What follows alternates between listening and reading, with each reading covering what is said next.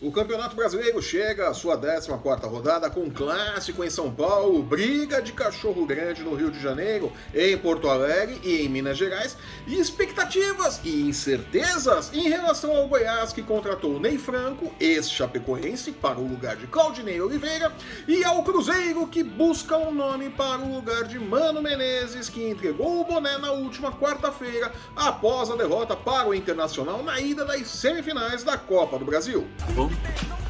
Acho que eu vou pra casa. De certo mesmo, apenas o fato de que, independente dos resultados no final de semana, o Santos seguirá líder até a abertura da décima quinta rodada do Brasileirão. Eu sou Flávio Soares e estas são as minhas caneladas para o Ganhador ponto com.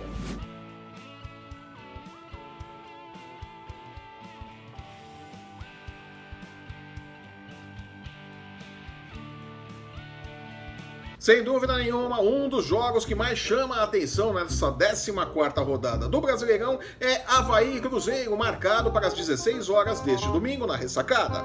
Juntando os cacos de uma fase onde soma apenas uma vitória em dezoito jogos, somando todas as competições, e sem marcar gols a oito jogos, o Cruzeiro visita o Lanterna do Brasileirão com a obrigação de vencer. Afinal, trata-se de um adversário direto na luta contra o Z quatro, né?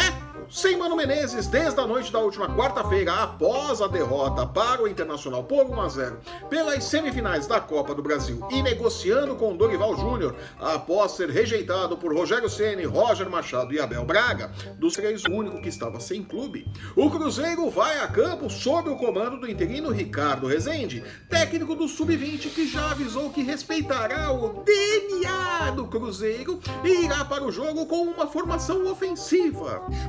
O que não disfarça o fato de que seria no mínimo ridículo o Cruzeiro ir enfrentar o único time que ainda não venceu no Brasileirão com uma retranca absurda pensando apenas em não perder, né? Sério? Com isso, Rezende se credencia ao Troféu Capitão Óbvio dois mil e dezenove. Que beleza!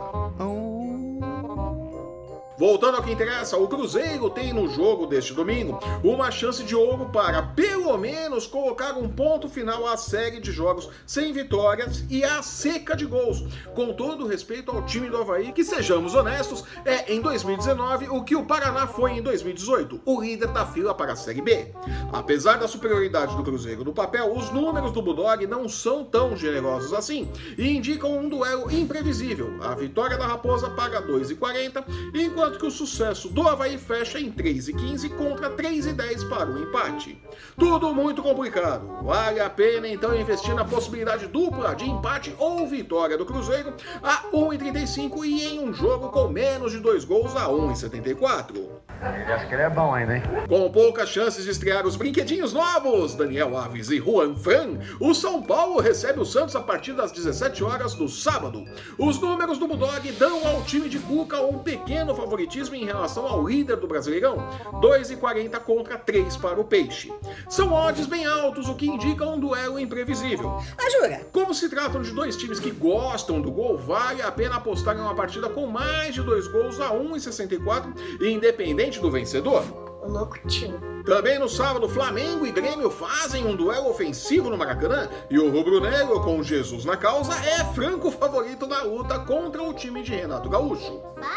Sucesso do Urubu dá um retorno de um e cinquenta e dois contra seis por um para uma vitória do Grêmio, que deverá poupar titulares para o jogo da próxima quarta-feira contra o Atlético Paranaense pela ida da semifinal da Copa do Brasil. Vale a pena apostar na vitória dos donos da casa, sim, é. Parabéns, você é muito bom. Outro time que pode se dar muito bem no sábado é o Atlético Mineiro, que recebe o Fluminense com grande favoritismo, pagando um e oitenta contra quatro e trinta por um para a vitória do tricolor.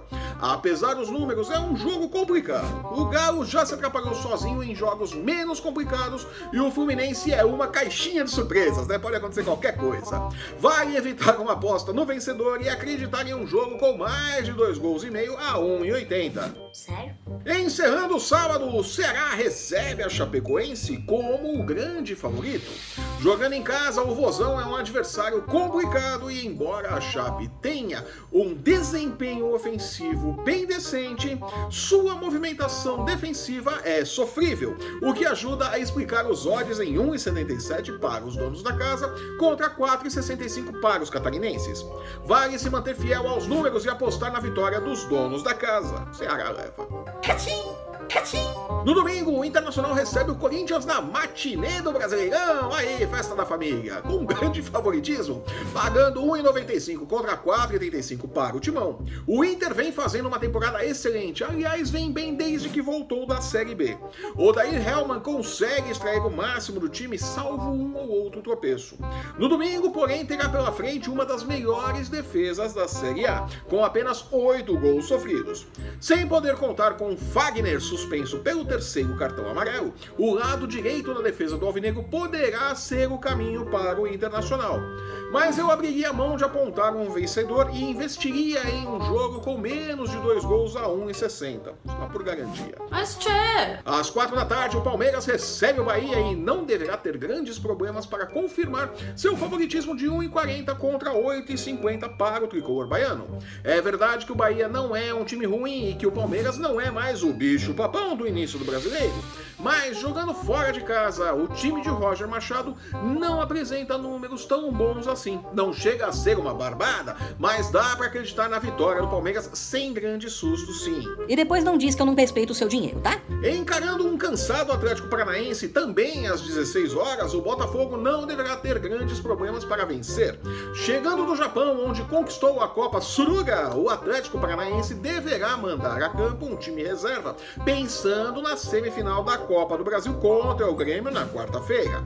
Deste modo, o Botafogo deverá confirmar seu favoritismo de um e oitenta e três contra quatro e quinze do Furacão. Glória a Deus! E o Goiás, que trocou seis por meia dúzia ao demitir Claudinei Oliveira e contratar Ney Franco. Hora da explicação! Ney Franco começou o brasileiro treinando a Chapecoense, que se comportava bem no ataque e muito mal na defesa. Ou sem a bola, como gostam de falar os professores, né?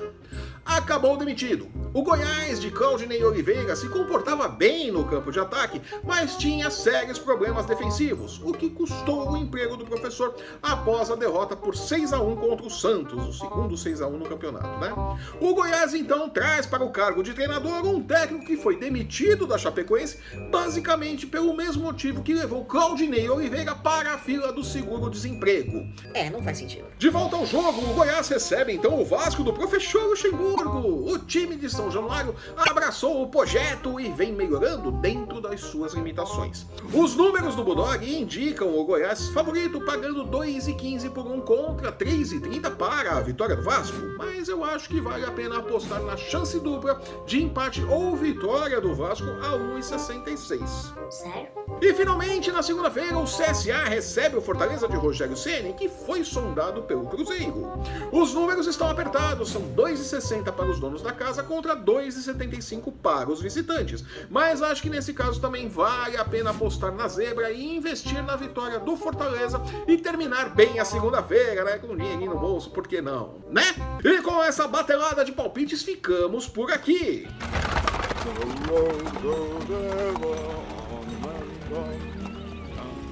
Eu sou o Flávio Soares e estas foram as minhas caneladas para o Ganhador ponto com. Chega! Chega! Chega! Chega! Se você está assistindo esse programa pelo YouTube, aproveite para mostrar o vídeo para sua família e colegas de trabalho, deixar o seu curtir, seu comentário, assinar e compartilhar o nosso canal para não perder um lance do seu esporte favorito e nem as nossas dicas de apostas! Lembrando que o M M A, o U F C, basquete e a N F L também tem espaço nos canais do Ganhador e no Ganhador ponto com. Tá esperando que acesse, confira e depois me mande chocolates. Não pode.